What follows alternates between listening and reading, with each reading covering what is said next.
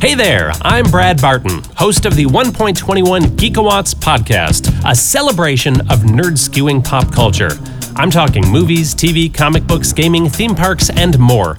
Basically, all the aspects of geek pop culture that I think are cool and noteworthy and deserve a big nerdy spotlight.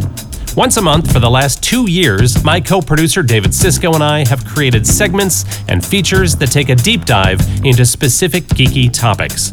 The main event of each episode of 1.21 Geekawatts is an interview with someone who epitomizes creativity.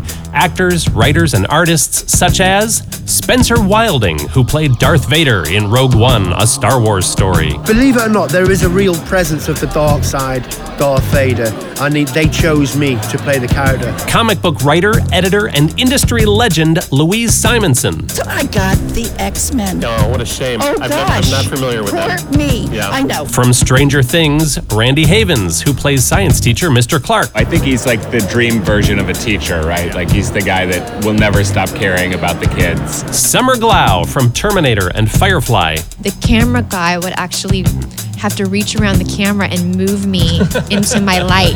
Comic book writer Kwanza Osajyefo, author of the exciting and controversial series Black. it cracks me up when people are just like, this is racist. I'm like, okay.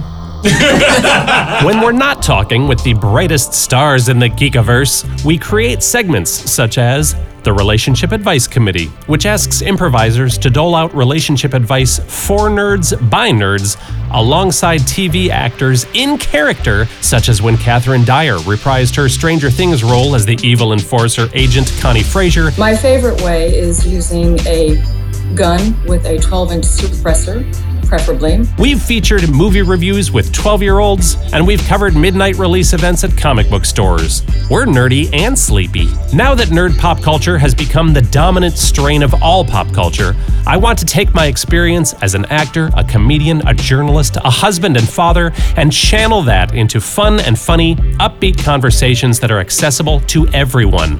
I like to focus on the good stuff, not spend time trying to tear apart content I don't like.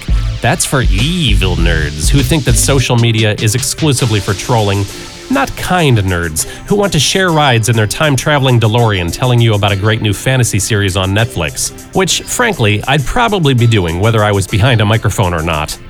Uh, having conversations about pop culture, that is, not trying to record a podcast. I mean, podcasting while time traveling?